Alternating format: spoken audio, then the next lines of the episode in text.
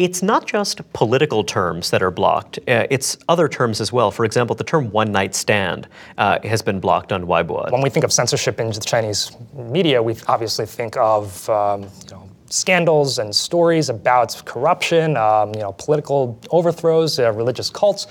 But it might be surprising to some folks that other key topics that are, are broad topics that are blocked on Weibo include things about you know sex, drugs, you know not rock and roll, but other sorts of prurient interests. You know, one night stand falls under the uh, uh, attempts to prevent spiritual pollution.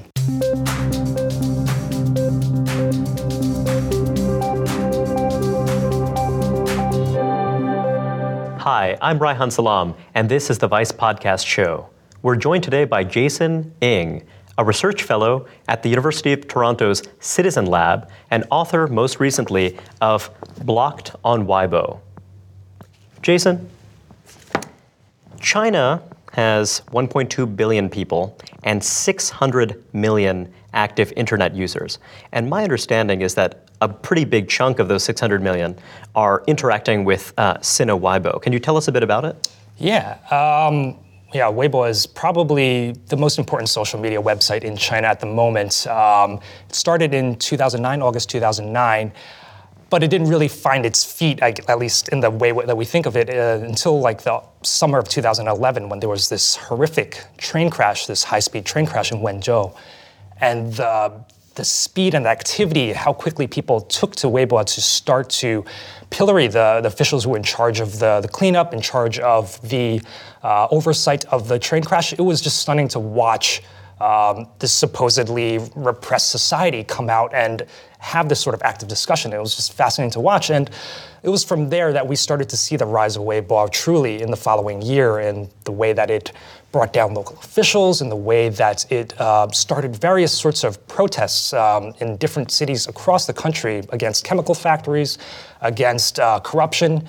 And today, it's probably the place to go to if you want to catch the, the pulse of the Chinese internet population. So, uh, when you're talking about 600 million internet users in China, how many of them are using the big Weibo platforms? Yeah, I think uh, last at last check, it was of roughly three or 400 million uh, registered accounts. Uh, unfortunately, registered accounts doesn't necessarily equate active users. So, uh, last check, it was between 50 to 100 million daily active users which sounds like a lot, but when you think about it, uh, Facebook, I think, is up to 700 million active users. But um, so it's dwarfed. But that's not a user base in the neighborhood of four billion, something like that, right? right? It quite, exactly. Quite that's well, exactly. That's, that's an exaggeration, but but so you know that's that's a good chunk, and also there are many people who are presumably passive users of the service. Is that fair to say? Absolutely, and especially not just folks within China, uh, but also these passive users are around the world. We have um, news outlets in uh, the U.S., in the U.K., and around the world who actively monitor Weibo as a way to get a sense of what's happening actually on the ground in different places in China. Certainly, uh, Weibo isn't a perfect analog for, for the population itself. It's you know skewed towards younger users, skewed toward more educated users. But certainly, it's better than say watching the CCTV, which is the state television's evening news. Um, to get a sense of what's actually happening in the country. Um, it's for the most part, more unfiltered than other sorts of media in China. And it also facilitates the diffusion of ideas. So, you know, you have an idea emerging in one Chinese city, and then it's a platform, even with passive users, just observing the trends in another city as well.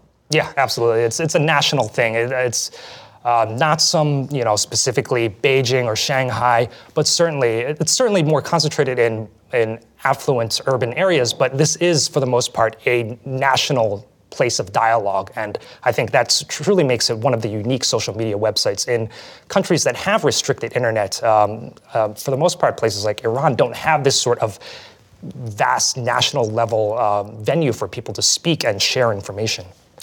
It's interesting uh, the fact that they allow something like this to flourish, uh, you know, given the the potential it might have to kind of sow dissent. But one thing I wonder about is that when you're looking at the dominant social networks, uh, they have uh, globalized very rapidly. So, for example, if you look at Facebook, you know, Facebook had many uh, formidable competitors in many other countries that it eventually displaced. Uh, so, you know, if you Brazil, Germany, many places had Facebook clones, uh, social networks that serve many similar purposes. Yet, you know, that that didn't actually survive that competition over time. Uh, yet, uh, oh, Twitter, you know, launched, I believe it was 2006.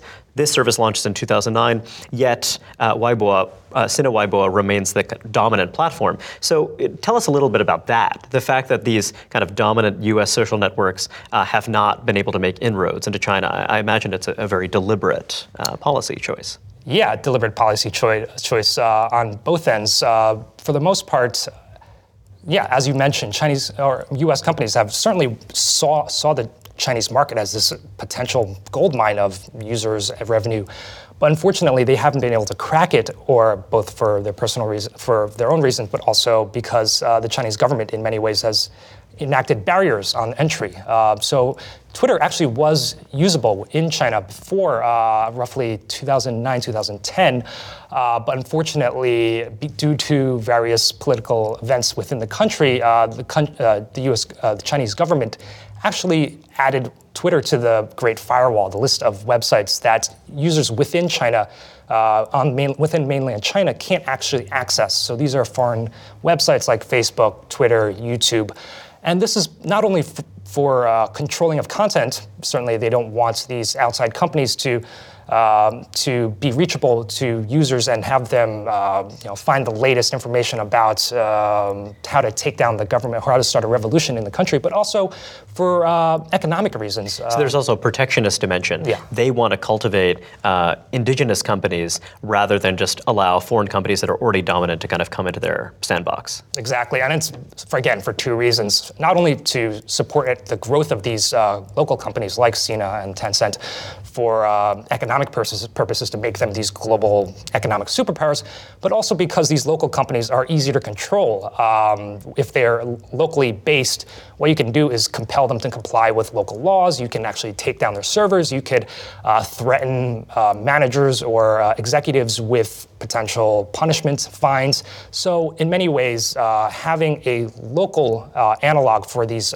services that would normally be able to enter into foreign markets allows the Chinese government to uh, basically control the flow of information in a much easier fashion. And in fairness to the Chinese government, it certainly is true that when you're looking at uh, US based multinationals, uh, there seems to be a reasonable amount of evidence that the US government has a fair bit of leverage over those business enterprises. And so, you know, if I were a Chinese official, not even necessarily a paranoid Chinese official, I might think by giving access to these US based multinationals, I am perhaps indirectly giving backdoor access to the US government as well. Yeah, that's that's again a security issue that we've seen not just in China but all around the world, especially in light of the Snowden revelations. So you see Brazil uh, threatening various tech companies in the U.S., saying, "Look, we can't have." Potential um, you know, siphoning off of information. So you must store the data within our own country so we could protect it.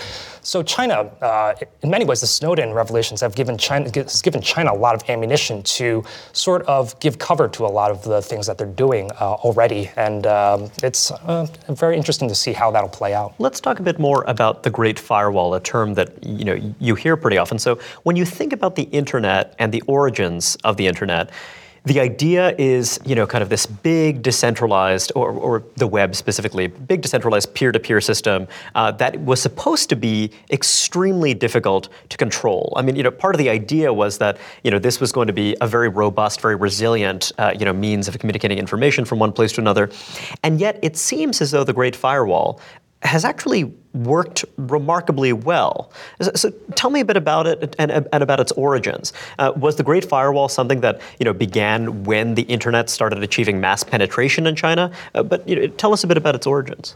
Yeah, uh, the Great Firewall is this sort of um, you know general term for how China controls flow of information from outside of its country into mainland China. Um, of course, it this isn't unique to, to China. Every country forms some sort of uh, has internet regulations on the books that controls, you know, what sort of information is is perhaps illegal within the country. What is interesting is that China's so the U.S. will try to control, for example, internet gambling, mm-hmm. or you know, perhaps the Pirate Bay, right. or kind of various other. Exactly. But what's particularly interesting about China is that they've enacted all sorts of technical barriers for a lot of these things, not only using legal avenues to try and take down potentially serve uh, notice to different sites about illegal content that might be on there, but also to, just to strictly prevent people from within the country to access information. So providing these technical barriers, um, and which many other countries would consider, uh, which would consider this content um, deem, which would deem it safe and, and acceptable. So that's, that's the rub. Uh, where do we draw this line between what's acceptable and unacceptable? And clearly, uh, well, apparently the, the Chinese have drawn it uh, perhaps far too much on one side. But yeah, so they have these technical barriers. What we mentioned, they, uh, so folks within mainland China can't access uh, Google, Facebook, YouTube, et cetera, et cetera. Uh, but what's um, more perhaps um, uh, pervasive is this internal uh, uh, censorship, uh, the so-called golden shield. So again, that's what we talked about. The in- internal companies within China are compelled to comply with local laws, and from there, uh, that's where most of the information control takes place. So these are discrete concepts. The Great Firewall is one concept, uh, kind of about blocking information from the outside, or kind of guaranteeing that the information that comes from the outside is, you know, kind of carefully controlled. And the Golden Shield is uh, this kind of richer set of controls uh, that Uh, uh, tell me about this must be very labor intensive. Is that fair to say? I mean, are there a lot of bodies? Are there a lot of officials? I imagine also we don't know very much about it, but tell me a little bit about what we do know. Yeah, would, uh, that, my, my dream is to basically find a um, I don't know, just carry a bag of money and go into China and find a censor and basically have them do a tell all book. But barring that, what we can do is perform various sorts of monitoring and testing. So the, the lab I'm at, the Citizen Lab, and various other places do this sort of thing to see basically how many censors, how many people, how many bodies do you need to actually do this sort of censorship that we're seeing? Um, so there's been there was a great um, uh, research paper put out by folks from I believe. Uh, University of Texas and whatnot, but uh, but uh, it was called the velocity of censorship, and it's fascinating where they make uh, assumptions on based on what they've seen how many censors are actually performing uh, this sort of filtering on sites like Weibo, and their guess was somewhere between maybe a thousand, maybe maybe less than that. And actually, there's Reuters article just came out a couple of uh, months ago, wherein they actually talk to and interview these censors who are in Tianjin, which is uh, a city just outside Beijing. And essentially, what they came up with was there are several hundred people in this one single office that are doing the entire censorship for the entire country. Uh, just on my personal level, that seems a little low, but uh, but the reporting seems pretty uh, accurate, and the description of the office is just really scary to think that there are basically a few hundred folks who are, with the assistance of computer algorithms, basically controlling the flow of information on this entire social media website, which is just truly um, a massive sprawling place. That actually brings me. I'm skipping ahead a little bit, but you talk. So your book, uh, you know, in it you're identifying various terms that have been blocked on Weibo, uh, Weibo, and uh, and basically explaining why, offering theories as to why they might have been blocked. And one of them uh, brings to mind the idea of this personnel question. Uh, so it seems that you know because there's such a huge volume of things that might prove problematic uh, that to some extent you'd want to crowdsource this. So there's a term referring to uh, the 50 Cent uh, gang, is that right? Uh, tell us a little bit about these, these people. Right, it's the 50 Cent Party, which is sort of like a, a, jokey reference to the Communist Party. So like this is a separate party that's uh, uh, sprung up to actually help the Communist Party in filtering and cleaning up the internet. Um, and is this something we know about for sure? Is this just kind of a, a, rumor? Is this something the government has acknowledged really does exist? The government acknowledges that they that it's an important aspect of the the, the pieces of uh, regulations that help them uh, clean up the internet. Certainly, so. Um, it's less clear actually whether or not they actually receive 50 cent each. That's the purported yeah. uh, amount of money that each member receives for posting a positive comment about China or a critical comment about folks who are against China. Um, I don't know if people, I don't know how much money the government's mailing out, 50 cents at a time, but they actually do have people on staff who are like uh, these um, analysts who basically monitor social media and uh, whether or not they're employed in a officially by the government or whether they're contracted. Certainly, these positions have been publicly acknowledged in uh, state papers. Uh, there was a recent article in the uh, Global Times which mentioned how uh, they are now like an official body, and uh, or not an official body, but they've served in uh, in capacities which clearly are propaganda purposes. And um, but I think it's more interesting that rather rather than simply um, like identify a, um, a, specific organization or a specific department in, uh, that's doing this. What they've done, the government, in some ways, has actually crowdsourced it to not just a, a single uh, party, but to basically uh, all citizens, because most citizens in China, for the most part, are very proud to be Chinese. They, despite all the immense corruption and despite the growing inequality, folks are proud to be uh, Chinese, and you see this in national surveys and whatnot.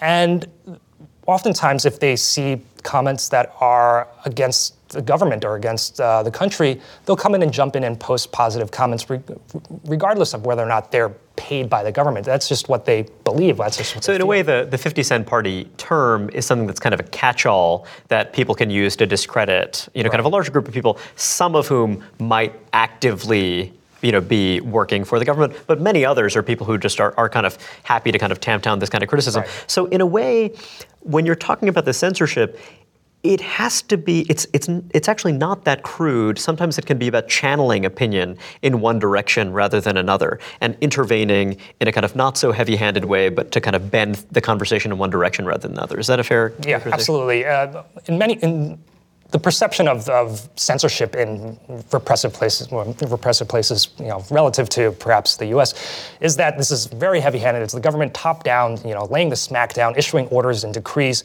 and to some extent, there, there are these sorts of things. Um, China Digital Times, which is this uh, website that which tracks uh, censorship in China and various other things, um, they actually received these uh, leaked documents, which they call directives from the Ministry of Truth, and they actually are these sort of weekly uh, decrees from the government saying, all right, this is to media organizations with the country saying, all right, this is how we're going to treat this topic uh, this week.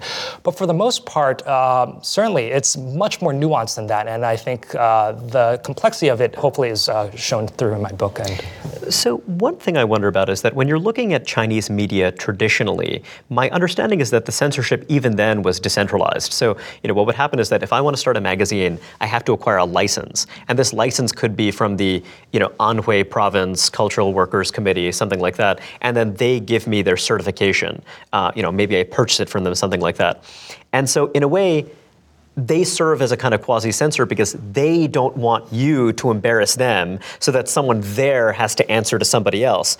Um, you know, whereas when you're talking about 600 million internet users, it certainly sounds as though the Chinese government decided we can't give up on this economic opportunity. It's too big. The decentralized nature of this network is part of what makes it a great generative platform for entrepreneurs and others. So we can't work this the way that we did print publications or whatever else, we need to allow for some level of danger potentially. We just need. So, so, it sounds like that was actually a pretty sophisticated decision. They were like, we can't control this completely. Is that is that a fair characterization of their attitude right. as you understand it? Yeah, yeah, and and you look at it.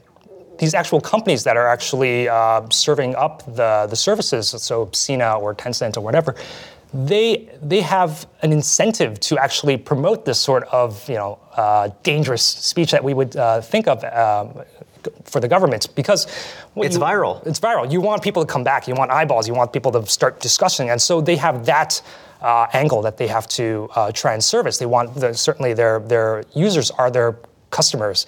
But in many ways, their, their other customer is the government because uh, the government can certainly step in at any time and say, hey, you've gone too far. This is the end of it. We're no longer allowing you to continue. It also seems that China, uh, you know, Xi Jinping, the kind of new paramount leader, who seems to be consolidating his authority in all kinds of ways, has in the past talked about the internet and the use of the internet as a tool that might be able to contain corruption. So it seems that you know there's some recognition on the part of the government too that this can be used to um, for more constructive purposes as well to kind of maybe contain public discontent. That's correct. Uh, corruption has been one of the key platforms in Xi's uh, new administration, and in many respects, it's uh, brought down numerous uh, folks, and the most recent one, Zhou Yongkang, who is now under house arrest, and he was a close ally of Bo Xilai, the, the former head of Chongqing.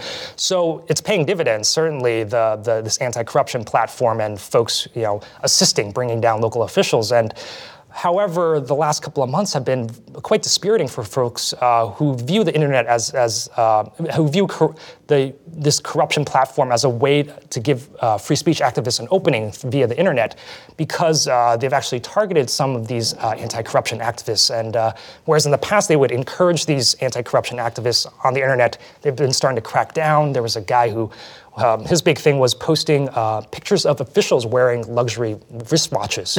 and it was fascinating because obviously, you know, th- this this local. Right. official- How did you afford that watch? Right. Right. Right. so, right. So, in many ways, that was the perfect example of what Xi Jinping wanted to support, but all of a sudden now he was Just, arrested. just a bit more about that example specifically, because it seems like a really good case. So my understanding, my, my recollection is that there was someone who died in a kind of vehicular homicide, and then there was a traffic enforcement officer who was just very brusque and not very helpful, and it turns out that he was wearing a very expensive watch. Is that is that roughly yeah, that's what exactly happened? the one. uh, yeah, he's known So- as Smiling Brother or Brother Watch. Yeah, that's what. And, and so was that later censored? Was that something, or was that something that was allowed to propagate and spread? That's very interesting. See, this is among the push and pulls of these uh, these private internet companies. They're, they're not sure where exactly to draw the line, certainly, and it's it's a it's not a it's not a bug that the government doesn't tell these private companies exactly what to do. It's a feature because by not specifically laying out exactly you know what is disruptive to the social order, which is one of the tenets that uh, these local uh, private companies have to abide by. What they do is force private companies to to make decisions to say, all right, where do we draw the line? Um, what does the government want? We're not sure, so we're going to over censor. If the government said, Yeah. here are 100 terms, you'd better not allow these to be seen anywhere, you'd better not allow these terms to be published, then it would be trivial. It would be extremely easy for the companies. And then, of course, people being creative and innovative in various ways would come up with other terms they could use that kind of, uh, or, you know, whatever, use Cyrillic script or, or kind of whatever Right. else. Whereas by not telling you, by giving you this vague mandate, you have to figure it out yourself to keep those guys happy. Yeah, that's exactly right. And and with the example of um, that uh, the anti-corruption stuff, what you'll find is that the, these private companies are are constantly forced to. Uh, to waver and basically see how things play out, and sometimes the government will then step in. Either whether it's the uh, national government, more oftentimes maybe more lower level wrongs, maybe the provincial or, or local officials who will, who will basically you know bug their bug Weibo and say, hey, we got to tamp down on this, otherwise it'll cause um, you know a furor. So, so one way of thinking about it is that if I'm uh, criticizing the corruption of a, of a particular official and say, boy, you know, I'm glad that Xi Jinping and the Communist Party are out there to crack, you know, crack down on this kind of corruption. That's one thing. Whereas to say that this corruption is pervasive, bring down the Communist Party, I mean, those are two very different statements. Right. And the former might be something that is actually seen as a useful escape valve, whereas you want to prevent the former from becoming the latter. Yeah, and that's why it's so important to have the human element involved, these human censors who have these algorithms that try and dis- figure out, um, uh, basically flag messages, and then they go through and they actually go through them and, and, and delete messages individually if need be. However, And you might do that after the fact too. Yeah. Mm-hmm. The message has already been published, it's gone up, Right. and then you get to it using this algorithm, someone used Yeah. this tool, and then so 24 hours later they might delete Right. it. Right. Although sometimes messages are stuck in queue and then you could actually delete them before they go in. But it's very interesting to see that there are different researchers who have different opinions on, on how they actually go about implementing this. So uh, Gary King uh, at Harvard has, uh, has a great paper, has two great papers along with his associates about the different ways that uh, they, how they see censorship taking place across the internet. And uh, their theory is that for the most part, you could criticize the Chinese government, but uh, anything that touches on basically creating collective action, str- street protests, demonstrations, organizing, that's where they actually do the most of the clamping down. Um, I think other folks are a little more, um, who are, are not quite sure exactly how much uh, criticism is allowed. But uh, certainly on Weibo, by looking at the censored keywords and by looking at the censored keywords in other different uh, chat applications and other uh, social media platforms, what we see is that criticism of the government is still very much uh, controlled. So your book is a compendium of terms that have at various points been blocked on uh, Weibo, and you know this is a this is something that changes over time. New terms are added, et cetera. It seems like they're very flexible. But let's go through some of these terms. Um, one of the terms is May 35th, uh, and as you and I both know, May 35th is not in fact a real date. But so so why would May 35th be blocked? Yeah, uh, we could just do some uh, basic addition here. So May 31st, May 32nd would be June 1st, May 30, oh, yikes, I'm doing already failing now. May 33rd would be uh, June 2nd, so, and then you get to May 35th is June 4th, which, uh, if you're not familiar, June 4, 1989 was this uh, notorious day in Chinese history wherein uh, tanks were ordered into Tiananmen Square to uh, clear out these uh, student demonstrators and other demonstrators who were basically trying to promote political reform within the Chinese Communist Party. And unfortunately, there was much bloodshed. Um, and it has gone down as, as this day that the Chinese government has tried to scrub off the internet. So, um, so June 4th is definitely going to be blocked, but May 35th was a clever way around that, and then they caught and then on they caught to on. it. Yeah, so this is this is the sort of thing. Um, a lot of the keywords that I find that I uncover through this, um, the different, through these different uh, sort of uh, ways of deciphering them, um, it's, it's interesting to see that a lot of them are really code words, and, and it's, uh, these are already internet activists and, and, and uh, you know, folks who have already thought of ways to get around the censorship, but the censors have caught up. So this is an example of basically how uh, the censors are constantly on their guard to catch up and uncover different ways that people are trying to discuss uh, sensitive topics. It's interesting because it makes you think that the censors themselves are, in some cases, going to be pretty savvy people who are part of the same cultural networks and kind of understand. Um, so some of the terms are, are, quite peculiar, or certainly peculiar to American ears. For example, the term hairy bacon. Yeah. What is hairy bacon? Uh, it's certainly something you don't want to eat. Um, hairy bacon. So uh, in, in Chinese, it's pronounced mao laro. And uh, literally, mao means hair, laro means uh, jerky or sausage or preserved meat. So um, again, this is another coded keyword because clearly hairy bacon itself doesn't seem like a sensitive term until you decipher it. So uh, Mao is not just hair, but also a different sort of Mao um, uh, surname for Mao Zedong. And Laro is uh, not just uh, meat that you eat, but also a different sort of preserved meat, uh, his body, which is laid in state in a mausoleum in outside Tiananmen Square. Sounds incredibly disrespectful. Yeah, yeah, yeah, That's I think that's probably what the censors thought too. Um, what's particularly notable about this is that it's so um, mostly obscure. Um, I think it, I noted that it was uh, censored um, more than a year and a half ago. And when I tried looking it up, there was very few usages of it uh, just in the general internet. Um, however, I did, you know, after much searching and you know, after discussing with native speakers um, about what it might mean, and they didn't quite know either. Eventually, I found a recipe for how to uh, make malaro, and that's how I uncovered it. But it's such an obscure word that that it's curious that the censors you know, censor this despite the fact that it was so rarely used. And it's just sort of like a Streisand effect going on here, and that um, this is a word that's almost been given prominence because it's been censored. Um, and the only way that I uncovered it was through the fact that it was being censored. So, um, and now it's a common meme. Now, you'll, uh, I think China Digital Times just posted uh, images of people, you know, posting strips of bacon as a reference to um, Mao. And, oh, and photographs are presumably harder to censor than text. You would think so, but uh, obviously the Chinese government has resources. They've been throwing it at the problem, and right. for a while, actually, people were. But just the same way that Google is going to try to filter certain offensive images, yeah. similarly, there could be some algorithm that's able to detect certain patterns and shapes. Right. Yeah. So one of the earliest ways that people tried to get around the censors was to embed uh, text, like Chinese characters, within images envisioning that that would be harder for censors to actually uncover. But obviously, as technology has, has, has uh, kept pace, the, the, censors have figured this out, and there are different ways that they do Why this. would the word Bloomberg be blocked? Oh, uh, and this, um, outside of the fact that very recently that the the whole Bloomberg debacle, essentially about how uh, Bloomberg uh, spiked these stories about China and how that's a scandal. Uh, despite uh, this, this actually block took place well before that. Um, it took place, I think, roughly two years ago. And I wasn't quite sure at the time why Bloomberg was being targeted because many number of other uh, media outlets, uh, for the most part, were uh, searchable on Sina Weibo, but uh, that one wasn't.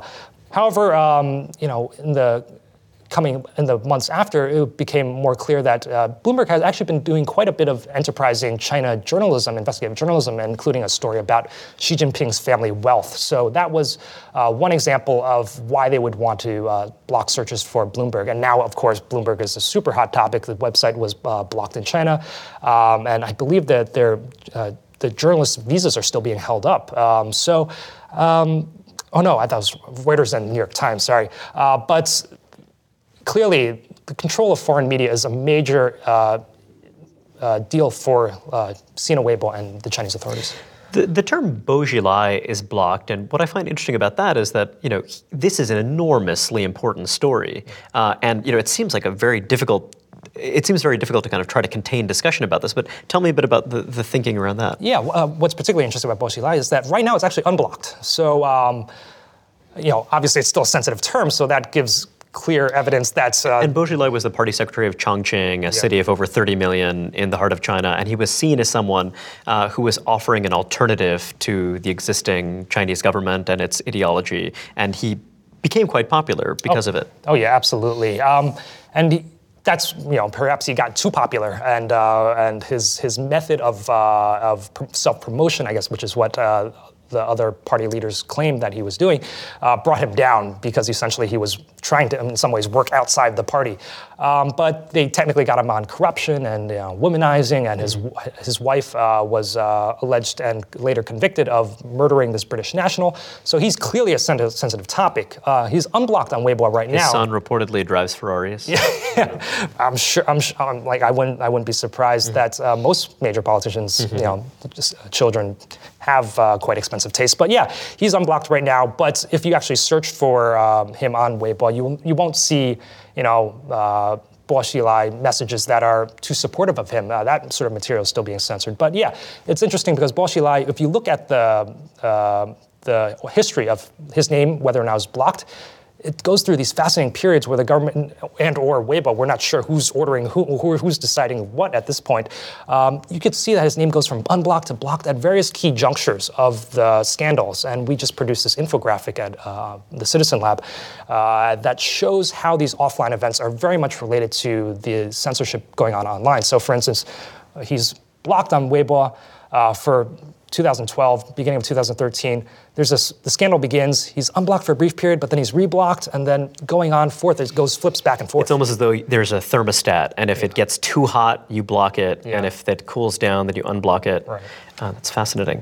It's not just political terms that are blocked, uh, it's other terms as well. For example, the term one night stand uh, has been blocked on Weibo. Tell us a bit about that. Yeah, so um, obviously we think of, uh, when we think of censorship in the Chinese media, we obviously think of um, you know, scandals and stories about corruption, um, you know, political overthrows, uh, religious cults.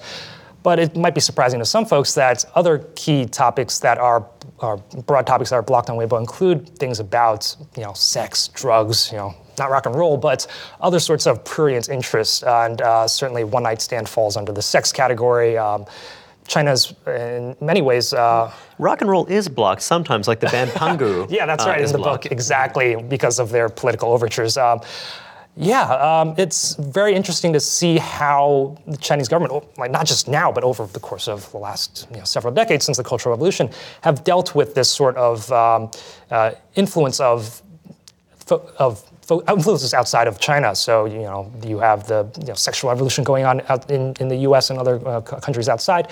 How does how does China import market values that are so important for its economic growth without importing all these other values? So the tension between uh, that and making sure that the population isn't spiritually polluted is very interesting. And one night stand falls under the uh, uh, attempts to prevent spiritual pollution.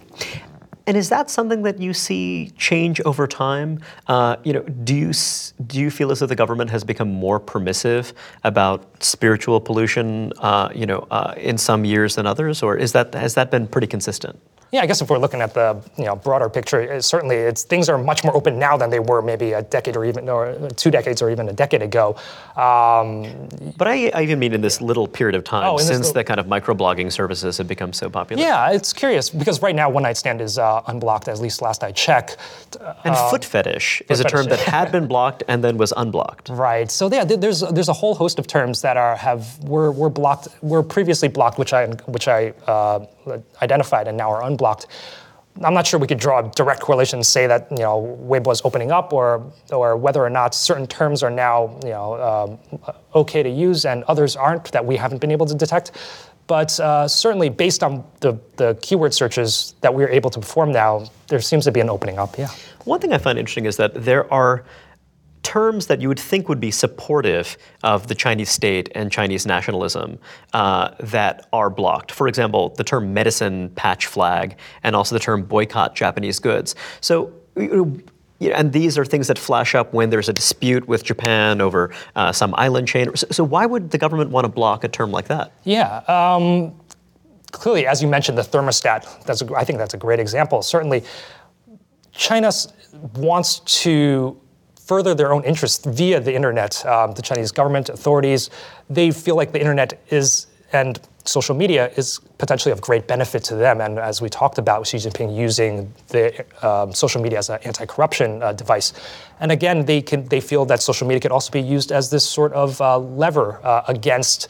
Um, you know, foreign issues on, on, foreign issues. So, for instance, uh, this dispute over these islands in the East China Sea with Japan. Uh, they're called the Senkaku Islands in Japanese and the Diaoyu Islands in Chinese. And um, last year, there's a big dispute because the, Japan, uh, the Japanese government tried to purchase these outlines, islands outright, and the Chinese government obviously was not pleased with that decision. And uh, netizens were outraged as well on their on the Chinese government's behalf. Um, they didn't need much prodding to suddenly go up online and you know they remembered the past history of Japanese colonization of China and the, the atrocities that took place. So they they were very much supportive of the government's stance of no, we can't give in to the Japanese. Um, unfortunately, it perhaps went too far, and there were street protests. There were uh, not just street, street protests, but there was um, rioting in various uh, cities across the country, and Japanese. Uh, and that's too hot. That's too hot. Yeah. So um, yeah, you could see that the blocking and unblocking is related to these types of incidents. And also, um, you know, there are issues about China's territorial integrity that seem to come up a lot. Tell us about the term snow lion flag. Yeah, so that that's another. Uh, uh, the previous one that I mentioned, medicine patch flag, that's an insult for the Chinese, uh, the Japanese government or Jap- Japan because uh, medicine patch sort of looks like the Japanese flag, uh, the rising sun. So this is another flag, again uh, related to, um, I guess, an entity that has conflicts with China. It's in fact the snow lion flag was one that was popularly flown by Tibet um, in the 50s and 60s, I believe. Although it wasn't popularly flown, it was, but it was the na- national emblem of sorts. But it's now gained uh, prominence in recent years because it's been used as a symbol for the Free Tibet or Tibet independence movements. And um, obviously, Tibet independence is a thorny issue. Tibet is a minority group that's acknowledged and respected by the Chinese government. Uh, um, like other uh, minority groups within China, unfortunately, they also have to suffer with a lot of uh, uh, discrimination, um, you know, economically, um, you know, education-wise, um, socially. So um, yeah, it's it's a very clearly a sensitive topic. You're a researcher. You're not a prognosticator, so it's unfair of me to ask you this question, but I'll ask you anyway. Uh, so we already see that there are people within China who use VPNs, who use other technologies to get around the firewall. Do you see the firewall remaining strong, or do you see uh, it nibbled away at the edges uh, in the years to come? Yeah, as, as an optimist, certainly, uh, I would love to be able to say, say you know, definitively that that um, due to the you know, development of these amazing tools that we have out there now, that uh, opening up will take place because of the, the, the great technology that we can give to um, netizens uh, in different places around the world. Um, but I think it's not just simply a matter of providing tools. We also have to give the government other reasons, incentives to open up, and certainly economic incentives is a major part of it. Um, and we, we've seen this, you know, most uh, clearly with uh, how uh, they've handled certain things. Like, for instance, uh, when they tried to uh, shut down GitHub last year or, or earlier in the year there was such an outrage within the software development community within China that China actually backtracked. Uh, they tried to shut it down because it was supposedly spreading this sort of uh, anti-censorship software. But because the software developers, which are an important uh, you know, key component of you know, maintaining economic growth in the country, because and, be, and because they have such you know, uh, such a voice on, on social media, they were able to convince the government to back off from those plans. So I think ensuring that China continues to uh, develop these interconnections with the global uh, economy, within with with the global you know, intellectual sphere, within oh, making making sure that China's more uh, connected, I think is um, just as important as providing these technological tools to to the to netizens. How can our viewers keep track of your work going forward? Yeah, I have a blog called blocked.weibo.com, which has some of the keywords in the in the book, um, so you could take a look at that. And uh, the Citizen Lab, which where I work at for now, um, also produces great work that uh, you could take a peek at. So yeah, I think that that's probably uh, the best way to follow me. Although I'm also on Twitter at Jason Q. Are you also on Weibo? Um, I don't know if I should reveal. uh, well, we don't reveal it. Okay, Let's keep sure. it under wraps. Sounds good. It was really great to meet you. Thanks very much for your time, Jason. No, thank you, Reihan. It was a pleasure.